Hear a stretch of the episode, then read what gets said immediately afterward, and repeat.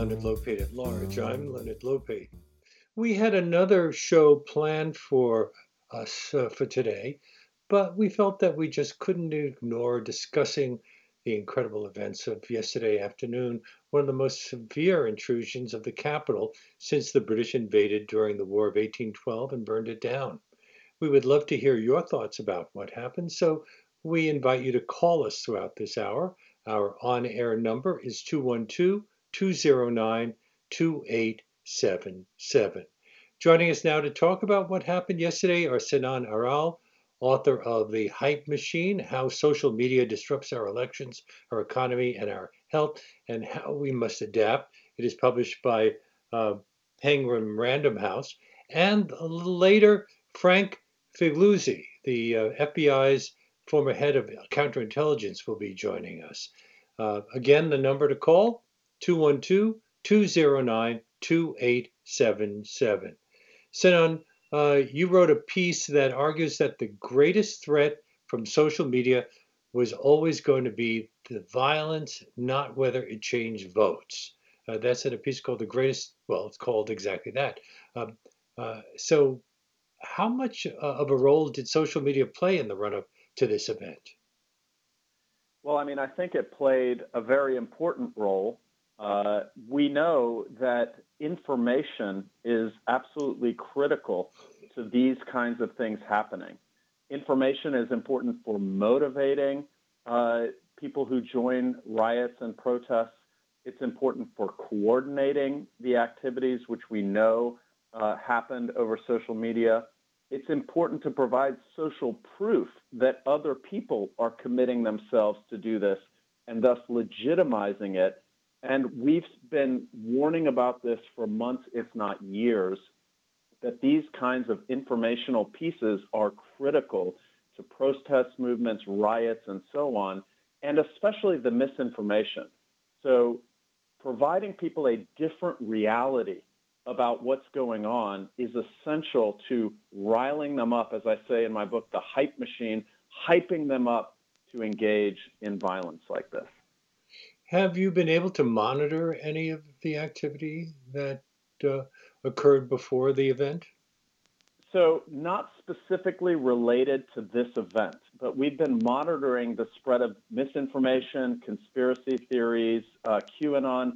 You might have noticed that one of the leaders of QAnon, the, the so called QAnon shaman, was one of the people who was uh, right there in the thick of the uh, intrusion into the Capitol.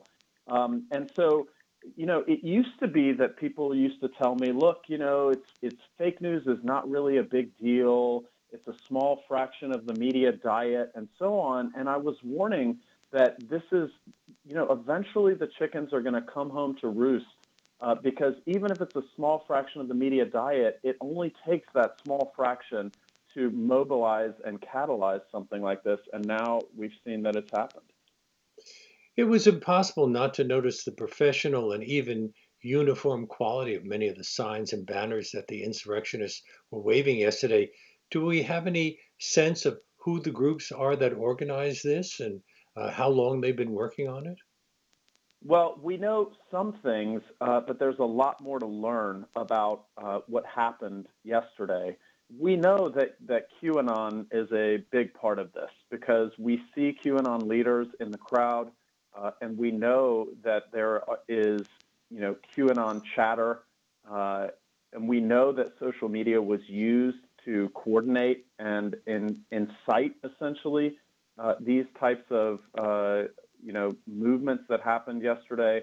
But we don't know the full story. Uh, just as we saw in the attempt to kidnap the governor of Michigan, a lot of the details come out later. In other words, once there's a forensic investigation into the messages that were shared, the coordination that was done, and so on, we saw in the case of the attempt to kidnap the governor that a lot of the coordination and incitement happened over Facebook and over social media.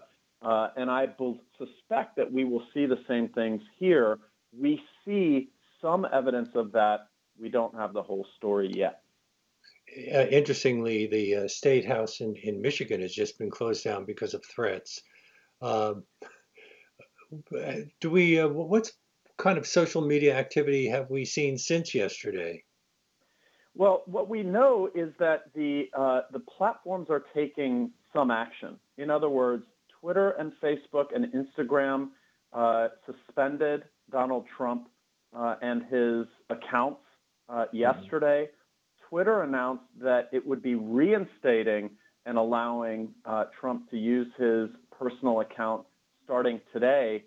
Facebook has indicated that on Facebook and Instagram, the ban will continue for at least two weeks through the end of his presidency and could continue indefinitely thereafter uh, because of uh, what they cite as incitements to violence, and that, as Nick Clegg said today on Twitter, uh, you know, the the uh, PR representative of Facebook internationally, that the risk posed by this speech is just too great, given what fact, we saw could, yesterday. Can I read what Mark Zuckerberg posted on Facebook? Please do. He said, "We believe the risks of allowing the president to continue to use our service during this period are simply too great. Therefore, we're extending the block uh, we have placed on his Facebook and Instagram accounts indefinitely and for at least the next two weeks until the peaceful transition of power is complete. I mean, but but, but Twitter know, Leonard, is going to ha- allow him back. Yeah, you know, Leonard, it, it's it's. Can we just take a moment to step back and sort of recognize and and sort of let it sink in how really crazy what we are talking about is. What we saw happen at the Capitol yesterday cannot be brushed under the rug as just another crazy conspiracy theory. This is incredibly unprecedented. And what we're seeing on social media plays a huge role in the reframing of reality, the motivating and the coordinating of these types of actions. I believe the decision that Facebook has taken is the right one. What I'm concerned about is what happens next what happens today and what happens over the next two weeks leading up to the inauguration, which will be another flashpoint. I mean, I wrote, as you mentioned at the top, I wrote that article in October, which hmm. predicted mm. that this would happen. And what I'm saying today is it's not over. There will be more between now and inauguration day. We need to be vigilant. We have a number of callers uh, coming in who want to join this conversation. So let's take a few of those calls. BAI, you're on the air. Hi. Hello. go ahead. Yes. Um, I'm an artist, and um, uh, a gang of people in my uh, housing project got together. They live in the same building. Uh, they're crackheads, cokeheads. They've stolen large amounts of my work and, and said that they're making a new movement, and it's take whatever you want, and it's yours from an artist, and that's a crime. If I, if I lived in a white neighborhood, these people would be put in jail. And they're online. I cannot email or Gmail. Uh, they are hiring teenagers to assault me using chemicals and causing health problems and monitoring my phone calls. I cannot take care of my business. I cannot email people or take photos of my work. Uh, they are, are, working with a church illegally, uh, selling my work in Harlem. Abyssinian Baptist Church of Reverend Butts. I try to contact them. They secretary hangs up the phone. I'm supposed to be the crackhead who stole the work from white people. They're online showing people how to do my work, which proves that they did the work, which they did not. I don't know these people. They just live in the same building. And the FBI, when I call them, they hang up. And because these people have said that they did the work and they have an art business. I'm a legitimate artist. I had a gallery, June Kelly in Soho. Uh, she wasn't selling my work, so I was going to try to get a retrospective somewhere. Yeah, and, we we um, uh, I I understand, but we're we're really trying to talk about what happened yesterday. But let me ask Sinan. Uh, Sinan, is this an, an unusual situation, or have you heard other stories like this? Well, honestly, I'm, I'm obviously not familiar with the details of this particular situation. Uh, um, at all. Yeah. Well, but uh, what she's basically saying is that uh, social media are being used uh, as a way of encouraging people to steal her work. Well, I mean, social media is um, is is a platform that is open. I think that there are some tremendous societal benefits to that openness, um, and we need to be careful of the, uh, the the the potential harms and risks that come with it. And that's actually the theme of my book, which mm-hmm. is to say that social media has the potential for tremendous promise. This open communication platform being something that could create amazing things for our society, but it also has the, the potential for tremendous peril. And what we do in the next 18 to 24 months, months and how we design and regulate it is going to be critical. That's what my book is about. Okay, well, thank you for your call. Let's take another call. BAI, you're on the air. Uh, good afternoon. As always, I enjoy your program. To that lady, I would suggest her getting in touch with Letitia James, the Attorney General. She is quite exceptional. And that's on record that she really looks into unusual situations or unlawful situations, which the way she described it, appears to be. Um, and in my opinion, pertaining to what happened yesterday, the first thing I was trying to find out who is responsible for protecting uh, our capital. And uh, they had a gentleman named Carl uh, Raskin or something of that nature. He indicated that he was not that, that was not his position. He was a, uh, an attorney general, but he said the federal um, prosecutor was one of the people who are responsible for um, prosecuting felony acts, and these acts are obviously felonious. Um, so I, I want to see what's going to go on from that standpoint. So well, we'll be addressing that a lot more in the second part of our show when we talk to Frank Figliuzzi. And just one other thing, I would suggest that people who use Twitter, uh, since the Twitter uh, platform representatives or owners are so irresponsible, perhaps, in my opinion, we should boycott Twitter. Hmm. All right, thank you so much. Thank you. In fact, uh, yesterday, uh, although uh, members of both parties urged him to go on television to ask his supporters to stop, he chose to tweet a video that he'd recorded that included what many interpret as a mixed message at best to his supporters. He said, You have to go home now, but he didn't condemn the violence. Sinan? Yeah, I mean, I. Yeah, I, so in response to, to the caller's suggestion, um, that is one of the important levers that we have for steering social media towards the promise and away from the peril, and, and namely that is the norms that we uh, espouse in society with how about how these technologies should be used. So things like the Delete Facebook movement, the Stop Hate for Profit movement, though they are a drop in the bucket financially, they create a zeitgeist in society that says we're not happy with the way that these platforms are being designed and being, uh, you know, uh, run in terms of policy, and that creates movement in other areas like regulatory scrutiny, like uh, businesses boycotting, employees walking out or whistleblowing. Um, and that creates things like the humane technology movement, which essentially is about how do we design technology with humanity in mind all of these oars need to be rowing in the same direction if we're going to fix the social media crisis. So I do think that public pressure uh, is important. My guest on Leonard Lopate at Large today, the one we're talking to now, uh, is Sinan Aral, uh, author of The Hype Machine How Social Media Disrupts Our Elections, Our Media, Our Economy, and Our Health, and How We Must Adapt.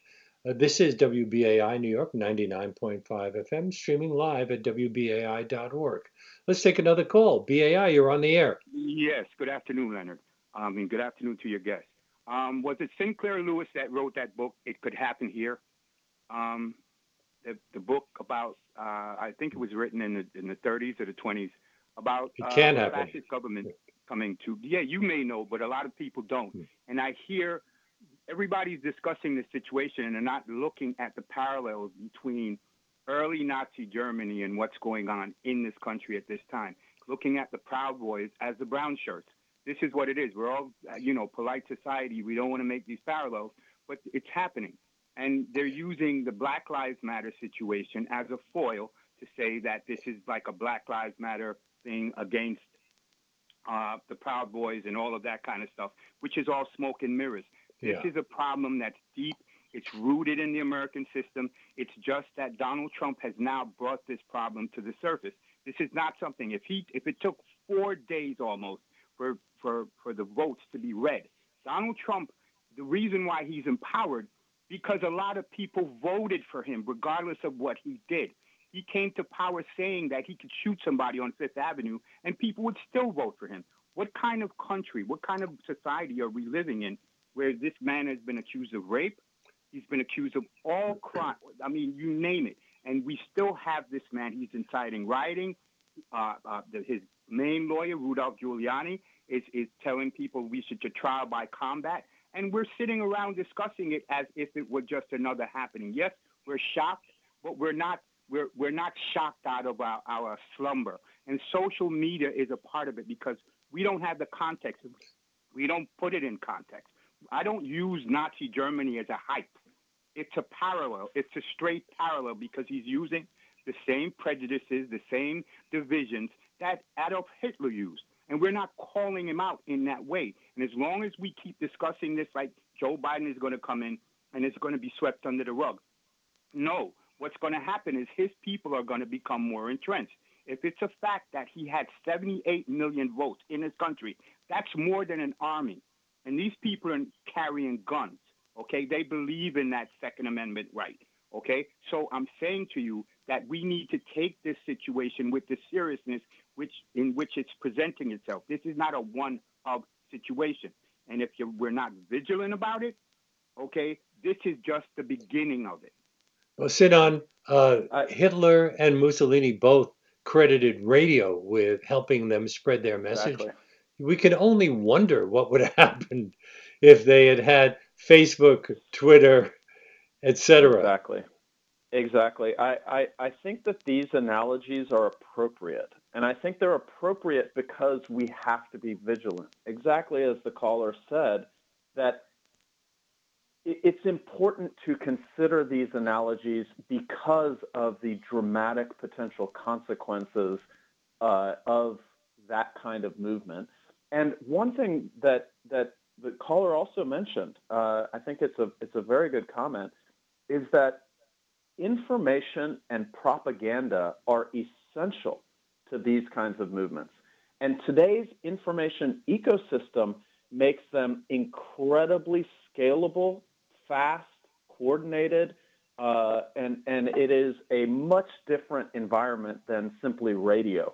Uh, personally targeted, uh, persuasive, social, uh, and so we have to consider the information environment's role and uh, in the spreading of conspiracy, propaganda, incitement, and so on as being part of this movement. And that's exactly what I've tried to, you know, tease out in my research. Okay, well, let's take another call. BAI, you're on the air. Hello, are you there? Yeah. BAI, you're on the air. Hi. How you doing? Good afternoon. Uh, yeah, I was uh, commenting about what happened last night at the uh, Capitol. That he brought, one reporter brought up the uh, the scenario that this is a result of the uh, Floyd getting killed out there, and and and the, and the George Floyd getting killed. The police aren't responding of cases like this because of the uh, kickback that they got from George Floyd. Hmm. And they should go back to where they were doing before, but they didn't mention about the actions of the police who brought on these uh, uh, uh, demonstrations because of uh, how they were treating people in the communities.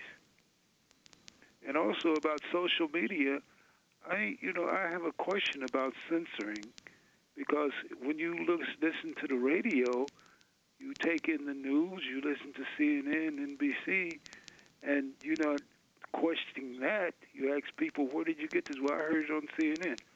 Well, why can't people put uh, postings on Twitter and and uh, other news medias, social medias, without uh, without being censored? Let people use their own discretions about it. Sinan? Yeah, I mean, I think that there are two really good questions there. The first is, uh, where was the response of the Capitol Police? How is it possible that this kind of uh, march can be telegraphed days in advance, uh, can slowly build from one part of the city through to the Capitol, and then the Capitol Police are overwhelmed? Where was the defense of the Capitol? That is a very good question that requires further investigation.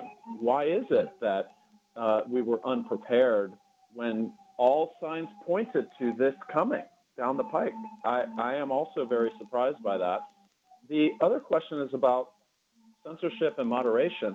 You know, as I described in the book, this really centers around Section 230 of the Communications Decency Act, which uh, shields social media platforms and other internet platforms from civil liability in the content moderation decisions that they make in terms of censoring one way or the other different types of speech on their platforms. And as we know, that conversation has uh, gotten a lot of attention recently because uh, President Trump and others have called for and even, uh, you know, uh, made it a condition of passing bills or, or not vetoing bills in the Congress that uh, that the Congress repeal Section 230 of the Communications Decency Act, which actually enables moderation. So let me take one minute to describe why that's an important debate. The shield from civil liability actually enables the platforms to do content moderation, to have policies against hateful speech, harmful speech, inciting speech, and to moderate that kind of um, uh, content.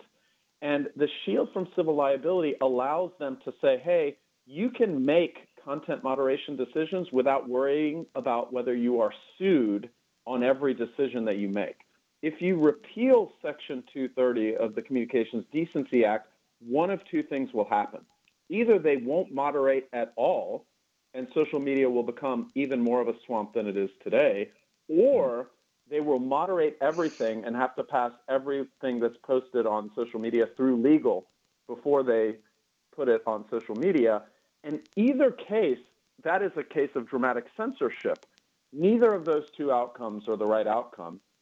We can reform Section 230 of the Communications Decency Act, but repealing it uh, is not a logical solution. But uh, much of what happened yesterday was, was announced in advance on social media. Uh, should we not be aware of what what the uh, the Proud Boys and some of the other the the uh, the various neo-Nazi groups are saying uh, their calls to arms? Hundred percent. I, I that's exactly what I'm saying. I was very surprised. I, I would have thought that the FBI would be. I mean, I mean, this is not unprecedented. Unfortunately, there was a plot to kidnap and kill the governor of mm. Michigan yes. that was planned over Facebook.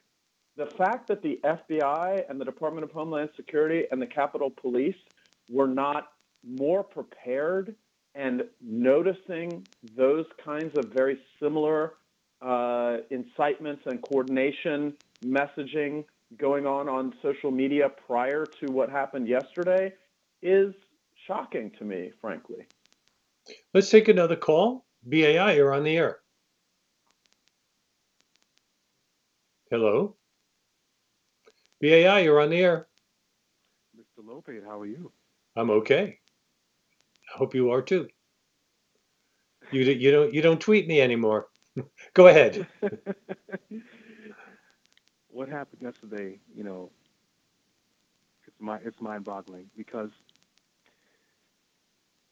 this is what happened. you know, when those guys they came out the woodwork, right, and they decided to, to call the, um, you know, the um, the turtles, like you know, that's the that's the term we they use in Rikers Island when they had when they had you know riots and stuff. The the riot gear people and the police. The reason why they didn't arrest, where they they shot four people. The reason why they didn't, they didn't arrest and they and they didn't like really were aggressive with them because they said, "We know you're upset. We're on your side too, but this is not the way to conduct yourselves." Okay, white folks in general they have like a compassion amongst one another, and it was just you know we just saw it like in plain view. We just compared because now, to be honest, the, the the woman who was shot turns out to have been a QAnon member. Yeah, she So was, a, she was she was a terrorist. Yeah, yes, they, they did they, they got some they did something right. well, I don't know if you want to kill people, but yes, but I didn't. I, Mr. Lopez, I never expected that to happen.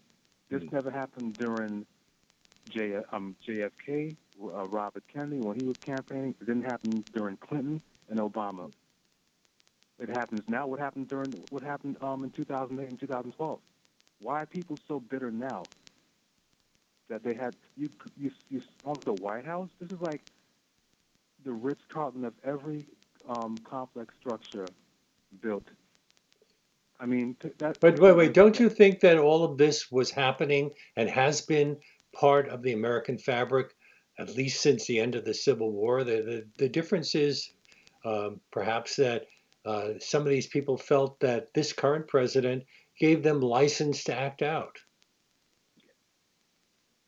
Hey, Listen, I'm, you know, I'm I'm like in my early 40s, and I mean, just an average an average Joe going into breaking into the White House.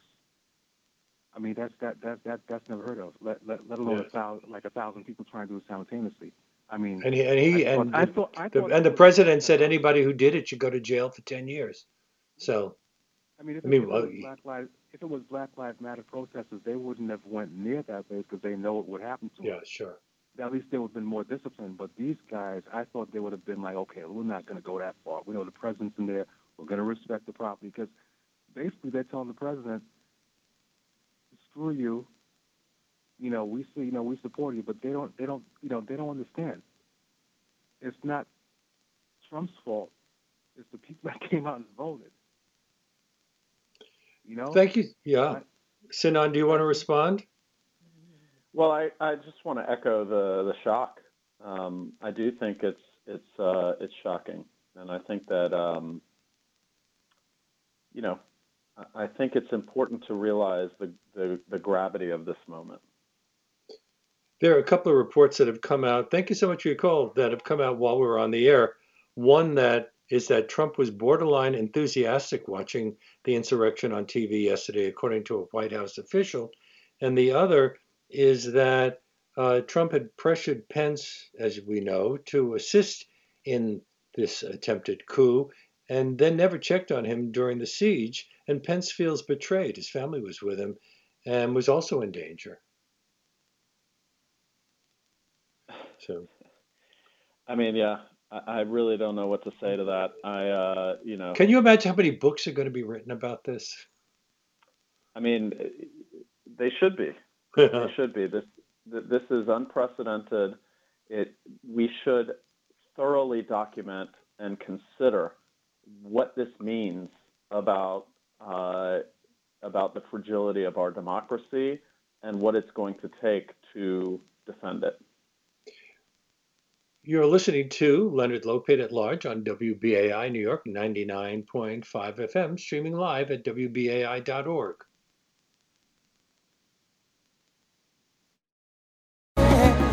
Father, Father, we don't need to escalate. You see, war is not the answer, for only love can conquer hate. You know we've got to find a way to bring some love in here today. Oh, picket lines and picket signs. Don't punish me with brutality.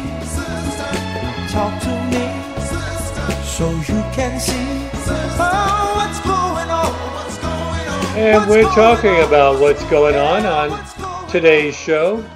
We're talking about, in fact, uh, what went on yesterday, but I think it will continue into today.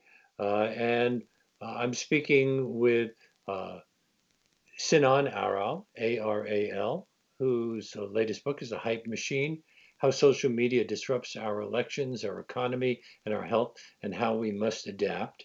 Uh, it is published by Penguin. Uh, and I, I don't know whether our other guest has yet arrived, Frank Figliuzzi, uh, who uh, is the former head of counterintelligence at the FBI. Uh, and he has all sorts of thoughts about what happened yesterday. Uh, Reggie, is he has he joined us yet? Okay, do we have more calls? Okay, so let's take a few more calls. Again, the number is 212 209 2877. BAI, you're on the air. Hello? Yes. Yes, this is uh, Tino Cook from New Jersey. And it, seemed to me that, that everybody's looking around and so surprised and everything. Is it just that the people in this country are not capable of understanding what's been going on?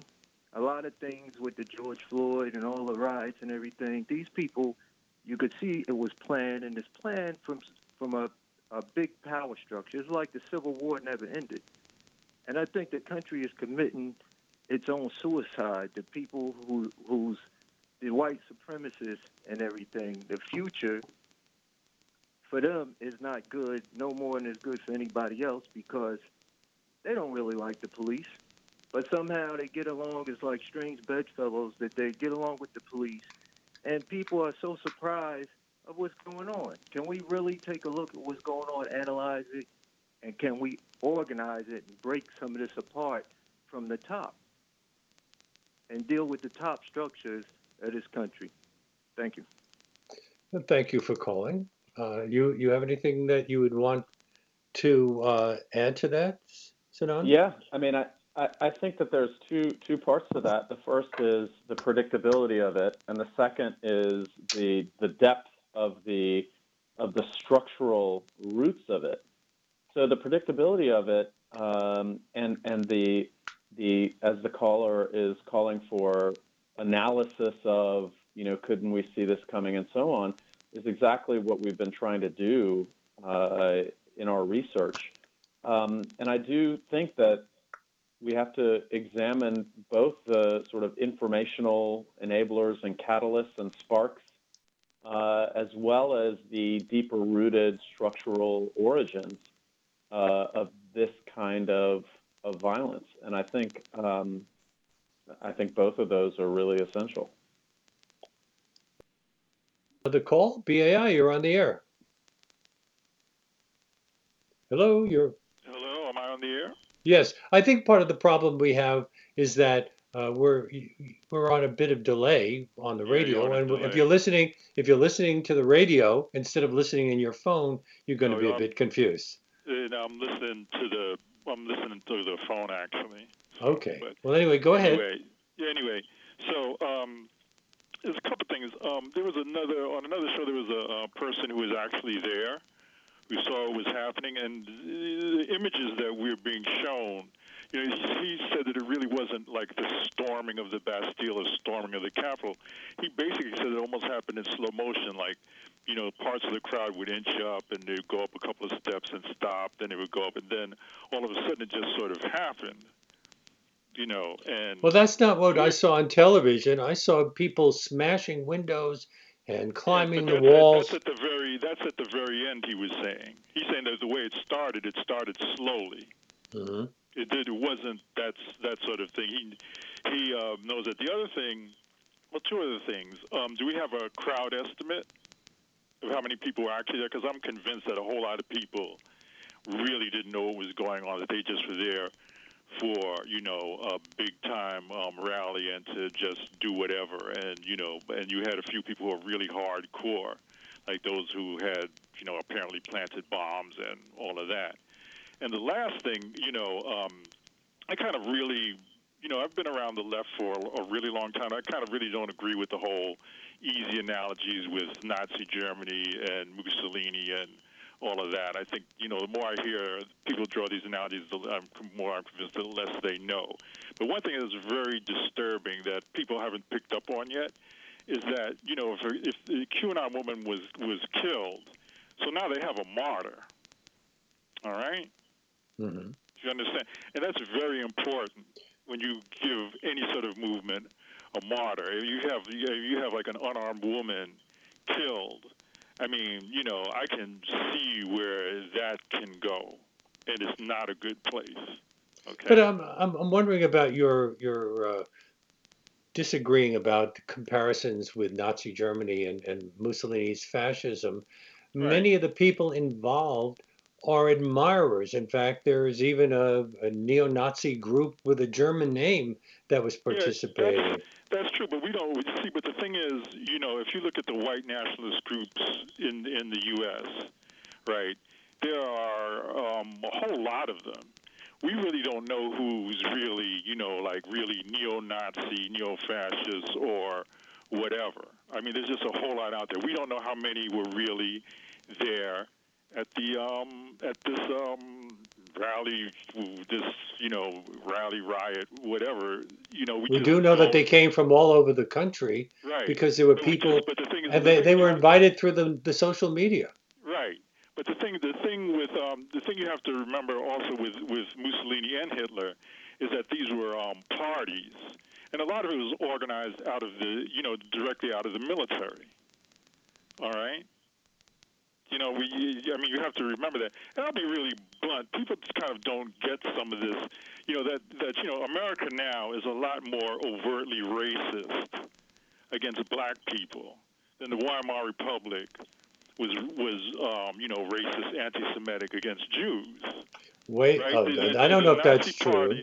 Yeah, well, we can we can get it, but the Nazi And you, Party, you know, do you know what Hitler said when he, Hitler said when he declared war on the United States? He said the United States was Judaized and Negro, Negroized. Yeah, but that was that was that was in 1941. Yeah. This is 1941. I mean, you know, and you know, in a lot of ways, there's a, there's a new book. There's a book by Brendan Simms called Hitler: A Global Biography, right?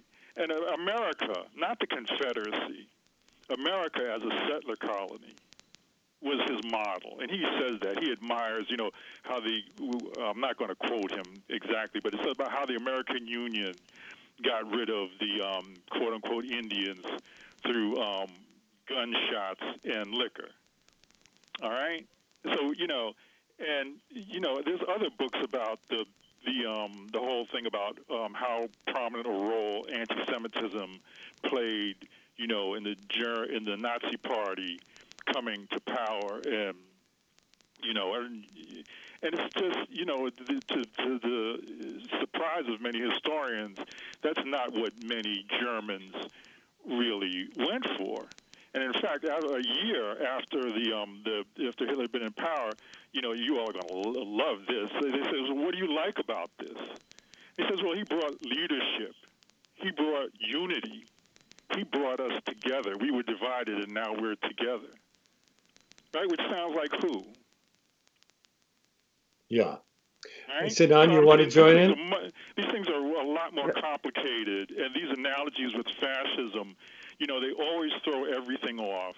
And and frankly, I think that they've diverted people's attention from you know the social media companies, what um, Zuboff has called surveillance capitalism. You know, from these from and from the fact that like the Democratic Party, their major supporters are these massive corporations that are into surveillance okay and people you know i just think that people need to just really start thinking anew uh, uh, on a whole lot of um, levels okay but anyway my main point really was about the martyrdom this, Okay. that this could really galvanize Well, thank you Yeah. for your call. Well, By the way, Leonard, this. you know, go ahead. Yeah, so I, I, I just wanted to react quickly to that, which is to say that I agree in the sense that we shouldn't get too hung up on historical analogies and whether they're right or wrong and the details or not. We should take the situation in front of us as the situation we face and confront its reality in all of its details. I mean, the the technology that's available today is not the same as the technology that was available then. There are many different things, uh, many things that are different today than than than existed then, and we should confront the reality that we face today in a, in all of its specificity. The thing that I want to say about surveillance capitalism and so on uh, great book by Shoshana Zuboff. There's another one, Zucked by Roger McNamee. Obviously, there's the very popular documentary, The Social Dilemma, on Netflix that talks about all of these things. But what we really need now is a social solution.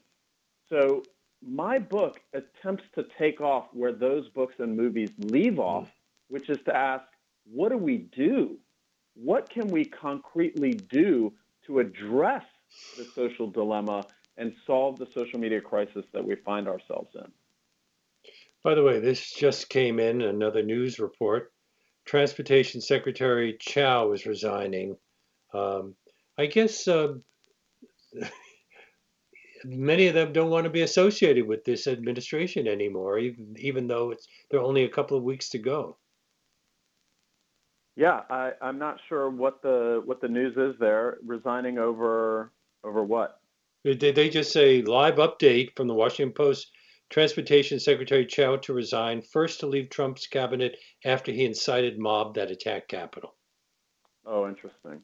So it's unclear whether the resignation. Uh, yeah, I guess we'll see. Um, there will be a round of uh, of of reckoning in terms of who who continues to stand uh, and who takes a much more forceful position against the administration at this point. I think will that'll unfold over the next couple of days. I wonder what uh, is going to happen to, in the lives of, of, people who have been tarnished by this. Uh, will Rudy Giuliani ever be able to practice law again, for example? Well, I mean, you know, I think that there are a number of questions that are going to arise around, for instance, also the pardons. Um, you know, what what is the extent of the pardon uh, power of the president? Um, and you know, is he going to be able to pardon himself? I guess we'll we'll see some of those questions unfold as well. Let's try to take another call. BAI, you're on the air. Hello, Hello, you're on the air. Hello, forgive me for coming back on. I just it's didn't okay. hear anybody speaking about a couple of things. The gentleman asked about what political direction we should go in. Uh, there's like a groups like Same Boat Coalition, uh, Working People's Party. We need to make everyone understand that we are in the same boat. We want our children to have clean air, clean food. We want a medical system that heals people instead of placates or offsets uh, the actual healing of a person. We want things of that nature, and we all want them. Whether you're a Ku Klux Klan person or whether you're a Black Lives uh, person, we need to start to look at issues that will touch across the board. And we are in trouble with all of those areas, okay? That's the first thing we need to do from a political standpoint because we all love our children and we want to see our children prosper. And right now, we don't have a system in place for that to happen. And then the second thing, in my opinion, I think this brother should be impeached. Okay, this is what I really think. I think that the political representatives that represent the average working person who is just trying to survive and move forward and understand the connectedness of all of us should call their councilpersons, senators, and what have you, and have your, their voices heard. There is a number to get in touch with your senator and your representative. May I give that number? Sure. It's 202 224 3121. That's 202 224 3121. You give your zip code. They'll give you. They'll connect you with the voicemail for the senator or representative that you uh, that that represents you, and tell them what you think from your heart, and and and request that they that they recognize what you want to be done and that they speak up on your behalf. Okay. I'm sorry to call back again, but I'm no, no. Thank you. Thank you. Actually, we're disappointed because we're having some phone difficulties getting Frank Figliuzzi on. Uh, uh, we I had all sorts of questions for him that were uh, germane to some of the things that people have brought up, like how uh, uh, these many people feel that the protesters were treated with kid gloves, while Black Lives Matter protesters were treated quite differently. and the, despite all the warnings, the, the police didn't gear up for what they knew would be a large event, including members of militias and white supremacist organizations. Uh, so uh, I hope at least we can get him on for just a few minutes. Uh, uh some of the things that were that happened are really just were just amazing. When he was asked why the police were not forcing the mob out, a police officer said, "We just got to let them do their thing for now." Now they had broken into the Capitol building. Another officer directed a woman to the bathroom, and after a protester came up to him and shouted, Traitor, uh, another man apologized to the officer, and the officer replied, You're, you're fine. So it's just a shocking situation. Uh, Sinan, uh, I'm sure you were following it on television, or were you following it online? Well, uh, you know, it's funny. I I also have a, a young son. The woman was um, the woman uh, who just called, just called. Was, was, noting our noting our children. Um, and you know, I was busy uh, attending to virtual school most of the day until after the afternoon uh, ended, uh, and only then did I start to catch up and see all of the uh, events that were going on. Um, saw it on the news, saw it online, and so on. And she also mentioned this idea of impeach again. And um, I just want to draw attention to uh, an article that um, my friend Neal Katyal wrote in the New York Times recently, arguing that um, uh, Congress should impeach Trump again and convict him so that, and essentially the article says, you know, the country cannot risk his becoming president again. This was over the calls to um, uh, to to Georgia, the Georgia Secretary of State, to overturn the election result and kind of find those 11,000 votes. Uh, now, obviously, we have his reaction, you know, President Trump's reaction to uh, what happened yesterday. Uh, you know, I, I, I, think that this is probably not a viable uh, path that we're not going to see an impeachment or a conviction. But it's interesting that people are making the argument that, uh, you know, maybe this democracy can't survive a second Trump presidency in the future. Well, others are suggesting invoking the 25th Amendment, but uh, yeah, Chuck Schumer, for instance. We can see an impeachment. What can happen is the House of Representatives can vote to impeach. It just won't go anywhere. But uh, it would uh, it, it, it, would make Donald Trump the first president to have been impeached twice during his term in office. He is claiming, by the way, that he was that was the greatest first term in office in the history of the United States. Yes, I mean I think this is a, a typical narrative. Everything he's done has been the greatest. Uh, that that's what we've seen his rhetoric to be, no matter what it is he's talking about. Um, I think that's pretty predictable and pretty uh, pretty commonplace for for his speech pattern. Um, you know, I think that uh, you know impeachment on the same grounds obviously is difficult. Impeachment on new grounds, uh, I think. I'm not a legal expert, obviously, um, but I think that might be a different strategy. I'm not sure that there's enough support for a conviction, however. Hmm. So, what, what are your thoughts about uh, the, the future of social media as a result of this? Because it is he uh, used Twitter. Uh, more, well, he seemed to use Twitter more than he used anything else, but he used Twitter more than any other president ever has. Yeah, I mean, I think that it notes that we have entered a different era. I think that it notes that um, you know this new, this is the new communication technology that will define the 21st century.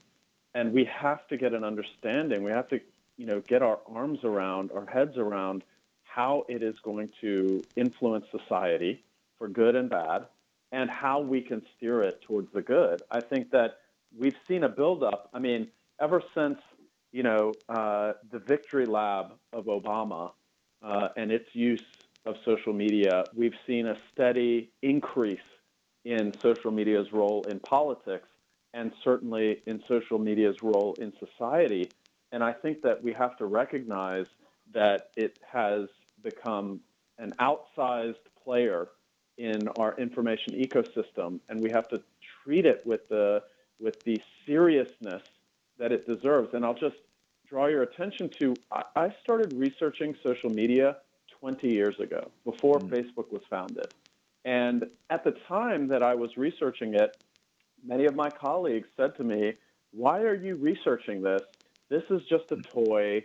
It's pictures of, you know, chihuahuas that look like blueberry muffins and cat memes. And I said, No, this is going to have a profound impact on our democracy, on our society, on our public health, on our economy, on our businesses, and so on. And now we're seeing that take place. And, uh, and we have to take it seriously. We have to uh, commit effort to research its impact. We have to uh, take its regulation seriously. We have to take its design seriously, uh, very seriously. And that's what you do in your really wonderful book called The Hype Machine How Social Media Disrupts Our Elections, Our Economy, and Our Health, and How We Must Adapt. It is published by Penguin Random House. And uh, Sinan Aral, I thank you so much for being on our show today. Thanks for having me. And that does it for today's show. Uh, if you're just discovering this program and would like to hear more about one hour deep dive interviews, you can access past shows streaming on demand at WBAI.org. We're also available on iTunes or anywhere else that you get your podcasts. And there are links to all of our past shows on our website, leonardlopateatlarge.com. Uh, if you want to send me a comment about any of our shows or just want to say hello, you can also email me at leonardlopate at wbai.org. Before I sign off, I'd like to ask you to step up and support Leonard Lopate at Large and the historic public radio station that brings it to you weekdays from 1 to 2 p.m. We're the only station in the New York radio dial that's 100% listener sponsored. We, we don't take funding grants or corporate underwriting of any kind. So if you value the kind of informative, in depth interviews we bring you on this show, please go right now to give2wbai.org or call 516 620 3602 to help ensure that we can keep this show coming to you.